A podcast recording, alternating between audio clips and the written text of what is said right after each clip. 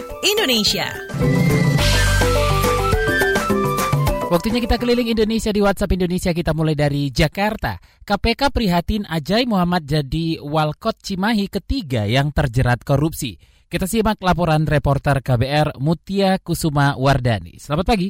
Selamat pagi, Wali Kota Cimahi, Jawa Barat, Ajay Muhammad Supriyatna menjadi wali kota ketiga kota Cimahi yang menjadi tersangka korupsi. Hal ini disampaikan Ketua Komisi Pemberantasan Korupsi KPK Firly Bahuri Kata dia, KPK prihatin dengan kejadian tersebut. Ia meminta agar tidak ada lagi kepala daerah yang tersangkut korupsi. Sebelum Ajai, KPK juga menetapkan wali kota Cimahi periode 2002 hingga 2012 Itoch Tohija sebagai tersangka atas kasus suap pembangunan pasar atas baru Cimahi. Selain itu, KPK juga mencokok wali kota Cimahi periode 2012 hingga 2017 Ati Suhari yang merupakan istri dari Itoch.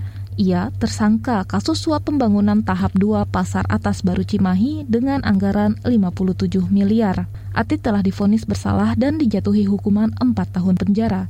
Demikian saya Mutia Kusumawardani melaporkan untuk KBR. Selanjutnya menuju Banyumas, Jawa Tengah. Bupati Banyumas ngotot larang hajatan meski diprotes. Selengkapnya kita simak kontributor KBR Muhammad Ridlo. Selamat pagi. Selamat pagi, Bupati Banyumas Jawa Tengah Ahmad Husain bersikukuh melarang kegiatan hajatan untuk mencegah penyebaran COVID-19.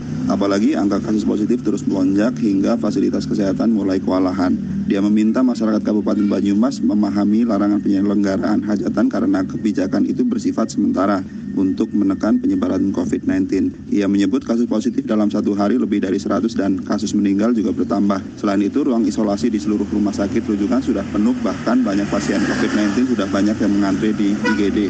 Bupati Banyumas Ahmad Husain mengklaim bakal membentuk tim Satgas yang melibatkan TNI, Polri, perangkat daerah, dan masyarakat untuk mengendalikan kerumunan. Ahmad juga akan menerbitkan aturan tentang tata cara membubarkan kerumunan sebagai pedoman kerja Satgas di lapangan. Demikian saya Muhammad Ridho melaporkan untuk KBR.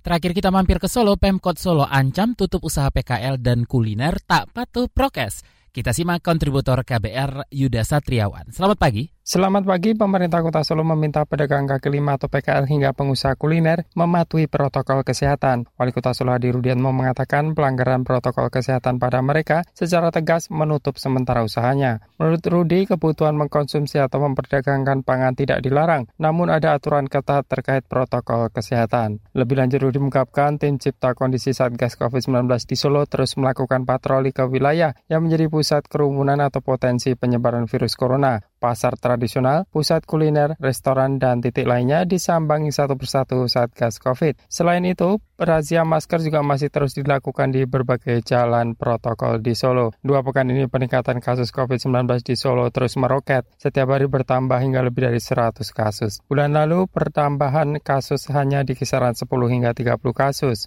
Kasus COVID-19 di Solo menyasar ke klaster keluarga, perkantoran tenaga medis, pasar tradisional, aparatur sipil negara hingga kampus. Demikian saya Yuda Satirawan melaporkan untuk KPR.